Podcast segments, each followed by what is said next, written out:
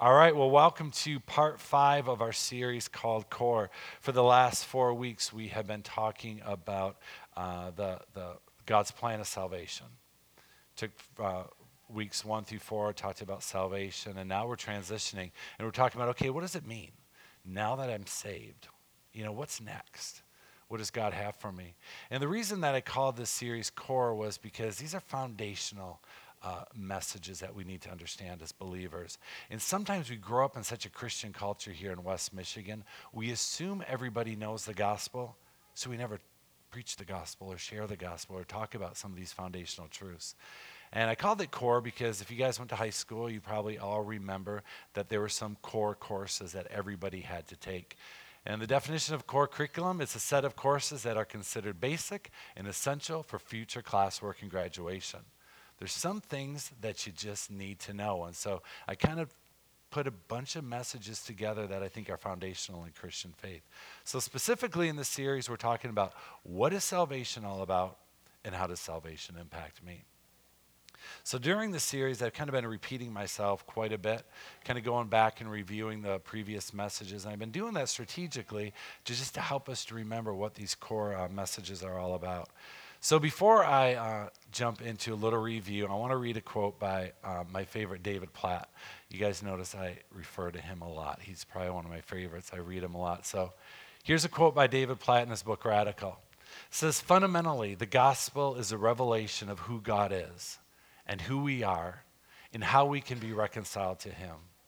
Yet in the American dream, where self reigns as king or queen, we have a dangerous tendency to misunderstand, minimize, and even manipulate the gospel in order to accommodate our assumptions and our desires.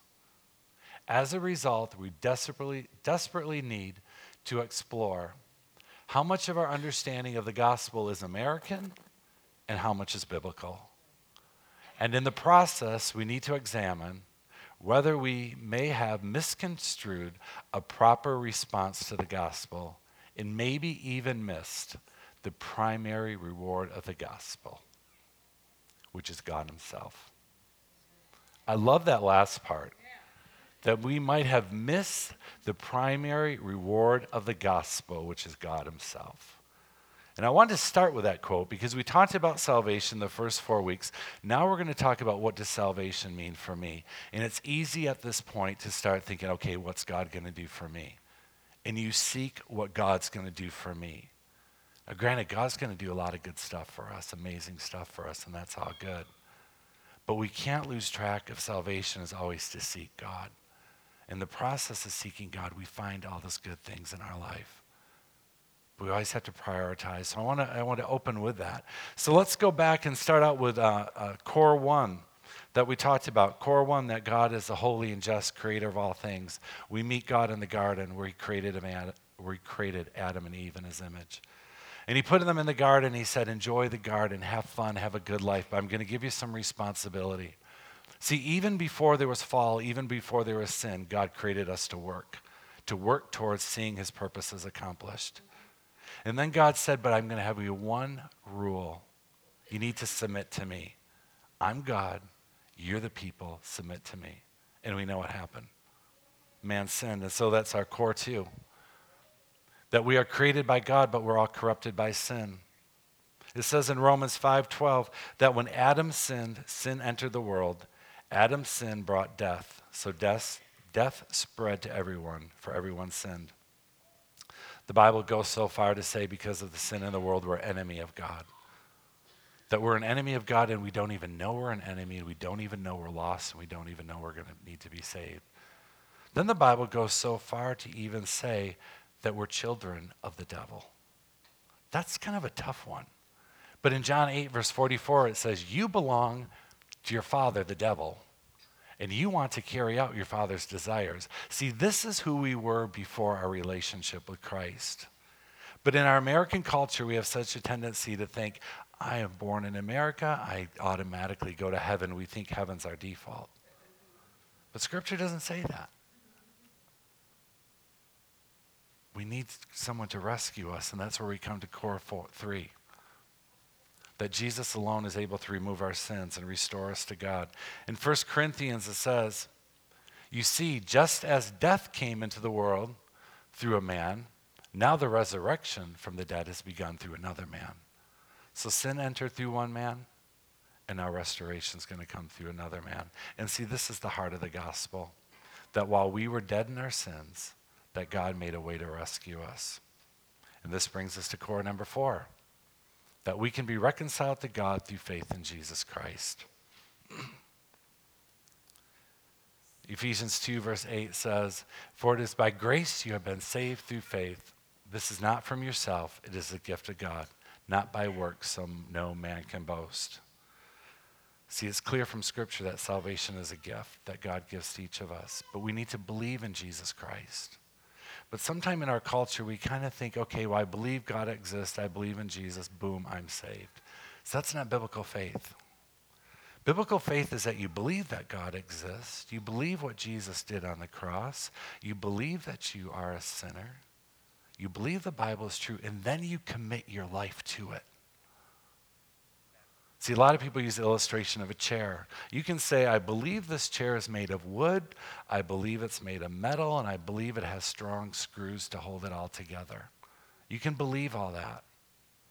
But see, then biblical faith says, I'm going to sit in the chair because I trust the chair is going to hold me up. And that's what God wants us to see is that we don't just believe, but we put our faith and our hope and our confidence in, the assurance of His Word. So that brings us to core five today justification and adoption, that because we are justified, we are adopted into the family of God.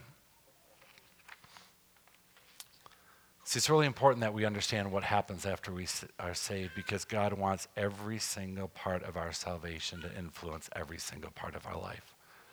So that's where we are today, kind of going back past salvation. Okay, what does this all mean?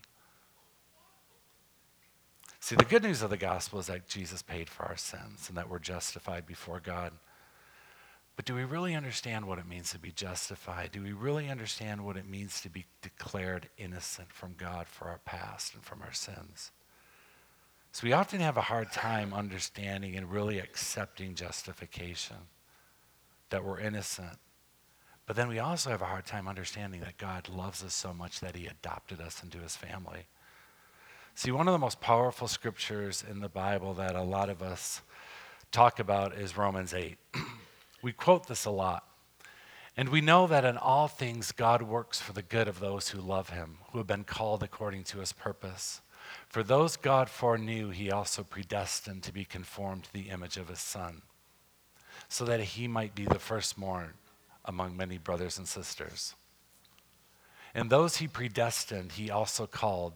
Those he called, he also justified. Those he justified, he also glorified. He lived the life we could not live.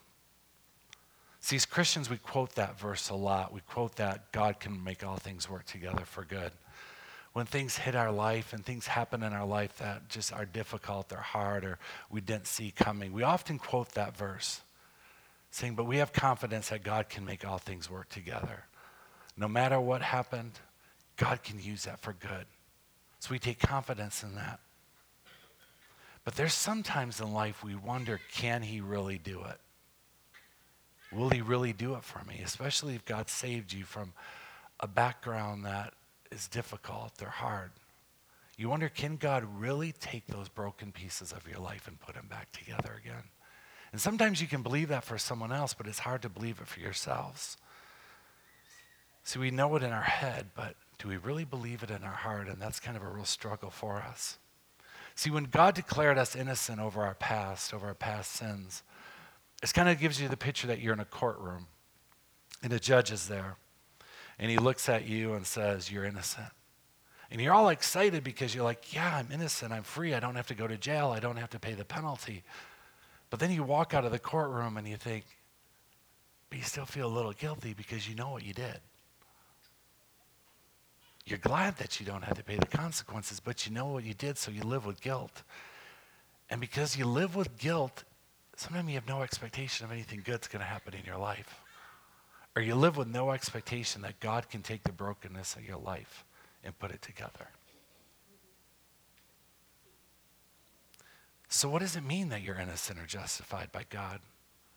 We look in Galatians, and the Galatians uh, 2, verse 16, it says, Yet we know that a person is not justified by works of the law, but through faith in Jesus Christ.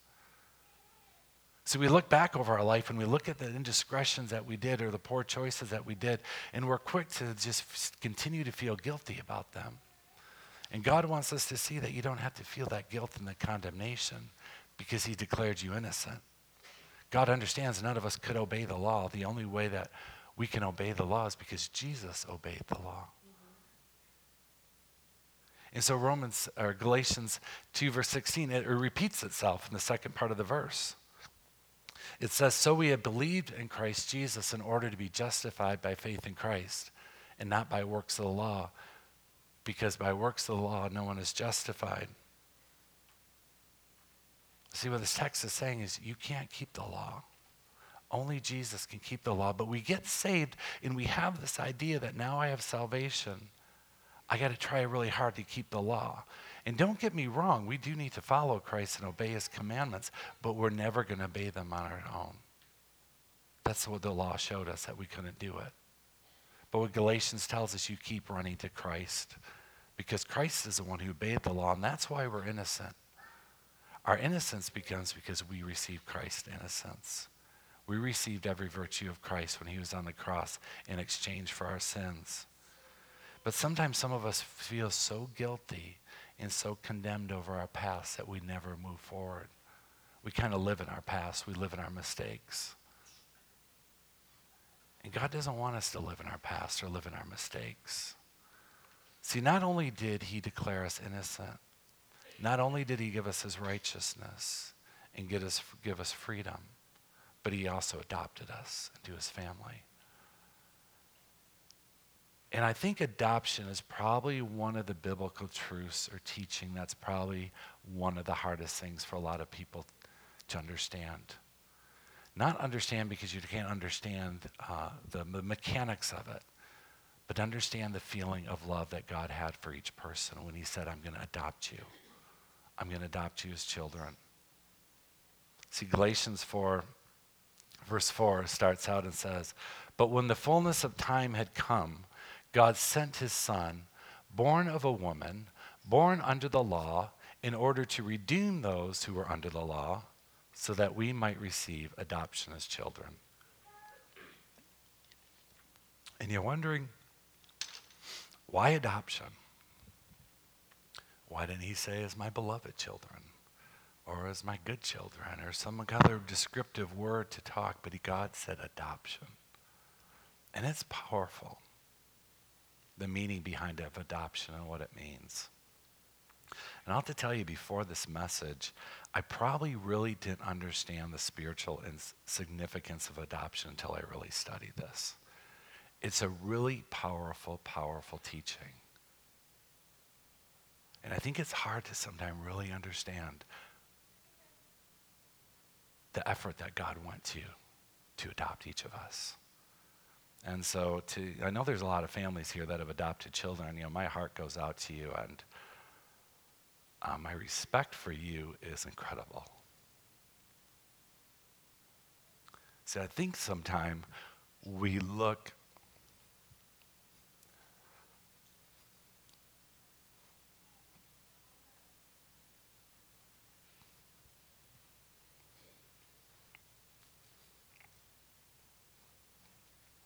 I think sometimes it's easy to look at adoption.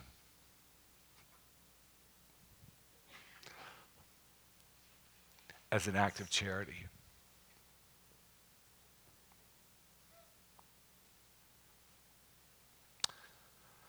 But I think adoption shows the heart of God and probably the most powerful illustration possible.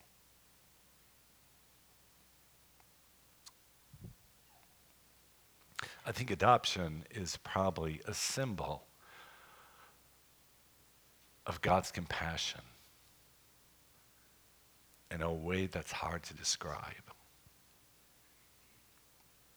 So I, I just, I just amazed. It's a, a beautiful, beautiful way to express God's heart. So, to all of you people who have adopted and your families,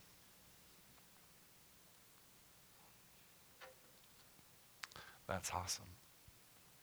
I have great respect for you. Okay.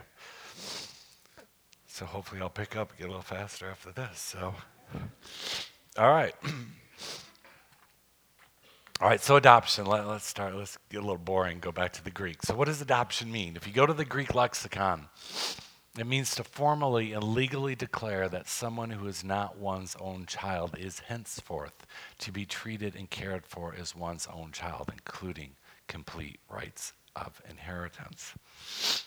See, in the Old Testament, there was not a really a concept of adoption. There was no concept of being adopted by God as his children. And the reason he couldn't have that is because in the, the, the verse I read earlier from Galatians, how it talked about in order to be adopted, you had to be redeemed from the law. And there was no way to be adopted in the Old Testament because there was no redemption from the law. There wasn't Jesus. So now that we have Jesus, we can be redeemed from the law and we can be adopted as his children. So adoption really doesn't come into play until you get to the New Testament. And so, if you lived in the New Testament time and suddenly you hear these apostles and these people going around talking about of adoption, what would you be thinking? So, you'd be very, very surprised that someone would actually be talking about adoption.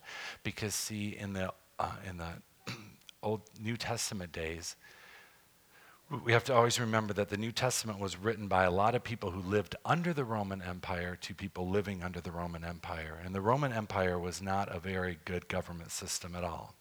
And they had a lot of laws and a lot of rules and a lot of regulations. And one of their laws was is that you could disown your biological child any single time you wanted to. If you didn't like your teenage kid, you could kill it, you could sell it as a slave, or you could abandon the child. That was pretty much the culture. You had to have a good reason so you could say, a kid kind of backtalk to me, okay, they're out. So a lot of people would get rid of their kids into slavery. But when an infant was born, the midwife would deliver the baby, and after the baby was born, the midwife would lay the baby on the ground. And the father would come in the room. And if the father picked up the child, the child would be assimilated into their family. But if the, child, if the father, for some reason, didn't want that baby, the midwife would bring it to one of several different obscure locations through the Roman Empire where that child would be left to die. Somebody might come and adopt that child. Maybe somebody would go there and say, okay, I'll take one of these. But usually nobody came because a lot of the children that were abandoned was because they might have some medical issues or some kind of reason that the family didn't want them. Or there's a lot of different reasons that a family would give up a child and kind of put them in these obscure locations.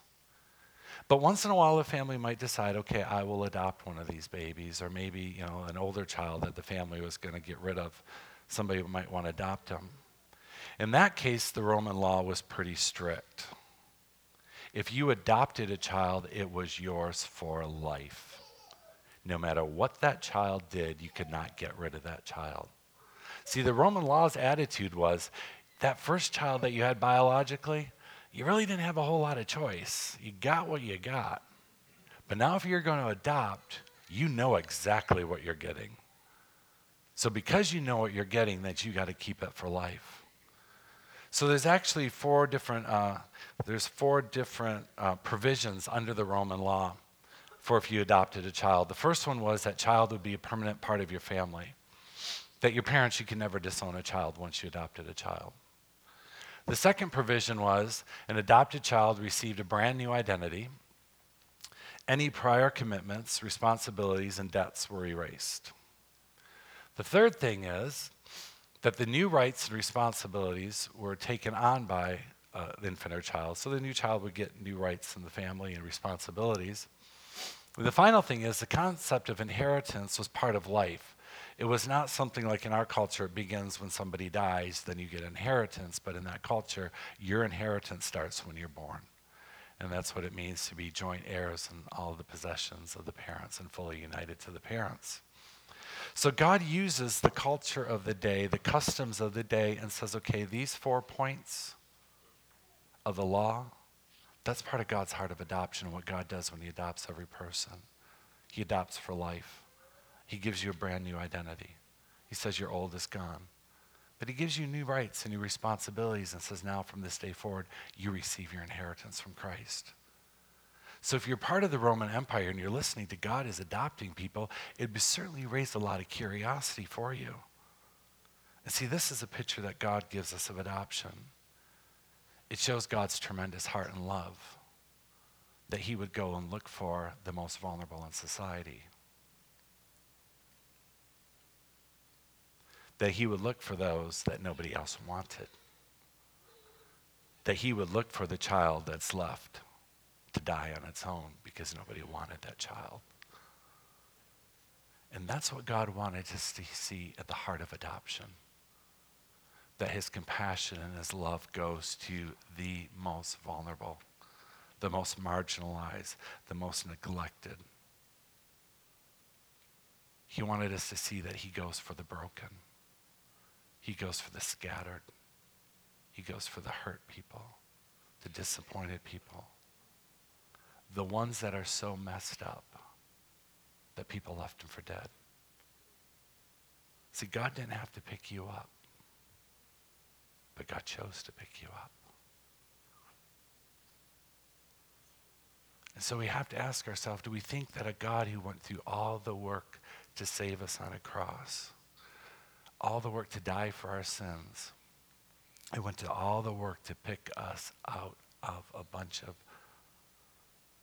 hurt and broken, that he's not going to fulfill his good plans for our life if he went to all that work.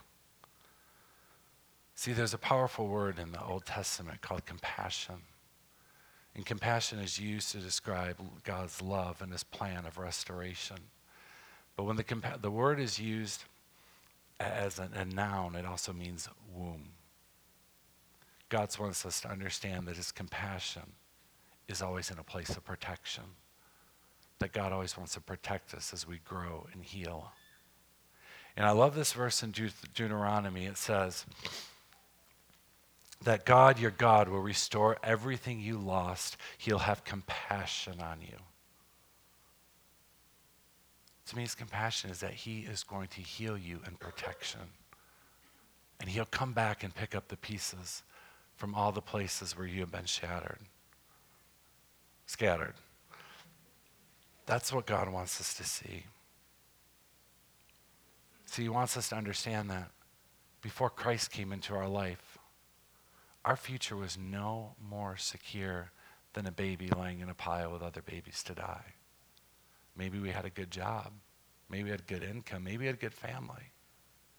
But without Christ in our life, we have no more security than a baby that's left for dead. And that's the picture we see of adoption.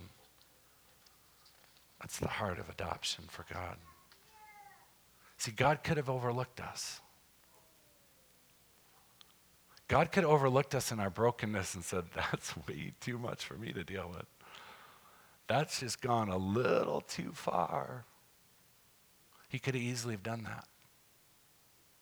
He didn't have to bend over and pick us up because we know from Genesis when he created Adam and Eve, he bent over and picked up dust from the ground and created something out of dust. Instead of picking a broken person, he could have created a brand new one. But when God created the, picked the dust up off the ground, the scripture tells us that he breathed life into it, the dust. But see, what God does when he picks up somebody broken, he breathes life into us as well and gives us a brand new life and a brand new start. I love the scripture from John 6. It says, In the very words I've spoken to you are spirit and life. The same word that says what Jesus breathed life into the dust he created man and women is that same word spirit right there, which means breath of God. And what that scripture says right there, every time God speaks to you, it brings new life in you. Every time you read the Bible, you are pouring new life into yourself. And I don't care if you read the Bible and you don't understand what you're reading, you're still bringing, pouring new life into, your, into yourself. And that's what God wants us to see is that He's the God who would rather pick up the broken one than create a new, brand new one. you'd rather restore. And that's the heart of adoption, bringing restoration. And I think this is the core of the core of God's heart is adoption and restoration and bringing someone into your family and renewing their inheritance.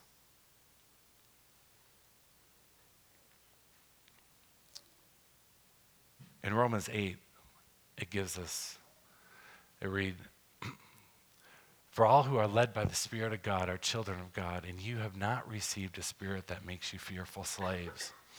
Instead, you received God's Spirit when He adopted you as His own children. Now we call Him Abba, Father. So that God wants us to understand in the heart of adoption is that we have a good Father that loves us and cares for us, and He wants to free us from slavery.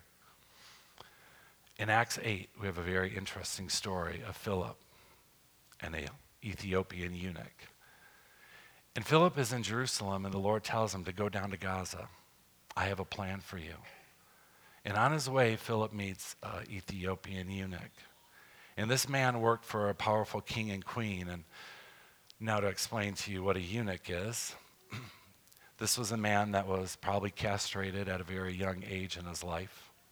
He could have been born that way, but the more likely in that culture at that time, he was probably castrated as probably a young boy because they are raising him to be a slave to serve a king and a queen. And the reason that they would castrate young boys is so they would never develop in their body.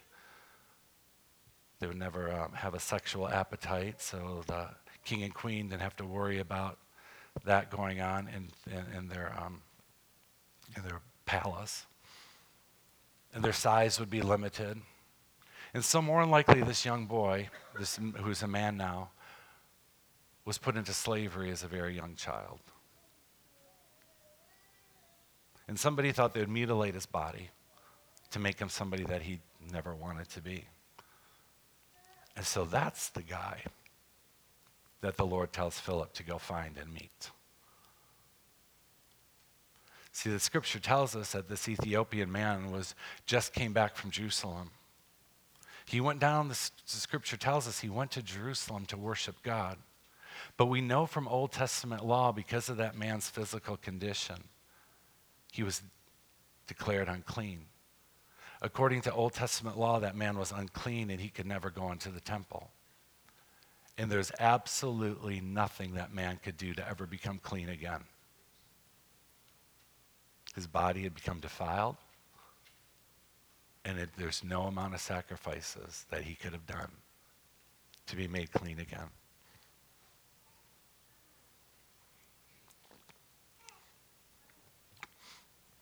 So this man made this huge pilgrimage all the way over to um, Jerusalem. And we know he could never enter the temple. And probably he probably traveled two or more weeks to get there. And the scripture tells us that when he was on his way back home, that's when Philip ran into him. Actually, read the text. It's, it's very interesting. I don't, I don't have time to read it all right now because I have to go home soon. But the text tells us that the eunuch is riding in his chariot. So it was interesting because this eunuch, he, he, he was raised as a slave, probably to do personal care for the king and queen, but because he had some success in his life, he was able to rise up to, he had a good position. He was kind of more of their accountant after a while, took care a lot of the finances of, of the kingdom. And so he was riding in his chariot on his way back home, and Philip happens to be walking by the chariot while the eunuch is in the chariot, and the eunuch is reading from Isaiah. And this is what the eunuch is reading in the back of the chariot. See, in that day, if you read, you'd always read out loud. So the eunuch is reading this He was led like a sheep to the slaughter, and as a lamb before its shears is silent. So he did not open his mouth. In his humiliation, he was deprived of justice. Who can speak of his descendants? For his life was taken from him. That's what the eunuch was reading when, when Philip is walking by the chariot. And Philip looks in the chariot and says to him, Hey, do you understand what you're reading? And the eunuch's like, No, I have no idea what I'm reading. Jump in my chariot and explain it to me. So Philip gets in his chariot and they keep going on, and the scripture tells us that Philip explained to him what that meant. Because the eunuch said to Philip, he said, Who is this author talking about? Who is this prophet talking about? Is he talking about himself or is he talking about somebody else? Because you wonder if when the, uh, when the eunuch was reading that, if he thought that kind of describes my life. I was led like a sheep to be slaughtered. There was nothing I could do to stop it. I was overtaken. And he was deprived of justice. Nobody would do anything for him. And he has no descendants. He can't have any children. And so he's saying, My life was taken from me. So you wonder if the eunuch's wondering, Is this about me? And the scripture tells us that Philip, it doesn't give us a whole lot of details, it just tells us that Philip explained to him who Jesus is. And then as the chariot kept going by, they came by uh, some water. There's a powerful scripture, I think I love this. It says, The eunuch said, Look, here is water. What can stand in the way of my being baptized? And I think a lot of times we ask ourselves that question what can stand in the way? Because that eunuch had heard over and over again his entire life, You're unclean. There is nothing you can do to redeem yourself. He probably was mocked from the time he was a young boy and his body didn't develop like everybody else's. He was probably mocked and ridiculed. And so this eunuch is saying, Is there anything that's going to prevent me from being baptized? Is there anything I've done in my life that is so bad I can't be baptized? And I love Philip's response to him. The scripture doesn't tell us that Philip said anything. But it tells us that Philip took him down to the water and he was baptized. And see, that's God's heart. When you come to biblical faith in Jesus Christ, there is nothing that's going to separate you from full inheritance. There's nothing that's going to separate you from getting all that God has for you. If He is going to pick you up and rescue you, He is going to go all the way. And that's what He said to the eunuch. There's nothing to separate you from being baptized. But it's easy to read that and say, but that poor eunuch, how do you ever recover from what happened to him? He never got the chance to get married, have kids. What's God going to do about that? Was it really fair? Can God really cause things to work together for good? Or is this guy just going to die someday saying, was as good as it gets? So you go down a few chapters later to Isaiah 56. And it says, And don't let the eunuch say, I'm a dried up tree with no children or future. Don't let the person say, I have no future. For this is what the Lord says I will bless those eunuchs who keep my Sabbath day holy. Do you know what it means to keep the Sabbath day holy? It means to rest. See, that's God's requirement. If you want me to make this work out together for good, you got to rest and let me do it. You got to stop figuring out how it's going to be done. I'm going to figure it out. Stop worrying about how it's going to work out, how what's going to needs to happen next. But just trust in me. So the first thing the eunuch you do, rest. Don't worry about it anymore. And the second thing you do, just choose to do what pleases me. Just honor the Lord. Just submit to the Lord. Commit your lives to the Lord. And then I will give them within the walls of my house a memorial and a name. Far greater than sons and daughters could give. For the name I give them is an everlasting one. I will never disappear. See, that's what God's saying. Don't worry about the future. Don't worry how it's going to work out. Don't worry about the just, for I will give you something far greater than you could ever have had. Just trust in that confidence. Stop trying to make it work out. But God's going to do something far greater to redeem and to restore. Father, we thank you, Lord, that you are a good God and a faithful God and a loving God. And Father, we thank you for the compassion that you have for each of us as your children, that you promise to rescue us, that you promise to pour new life into us, and you promise to give us our inheritance, and that you take care of us. And I, Father, I thank you that you are good and faithful. Lord, I pray that for every person here, that you would help us to walk and rest as we wait for you to restore, that would walk in confidence. Father, we thank you that you are a good and faithful God. We love you so much in Jesus' name. Amen.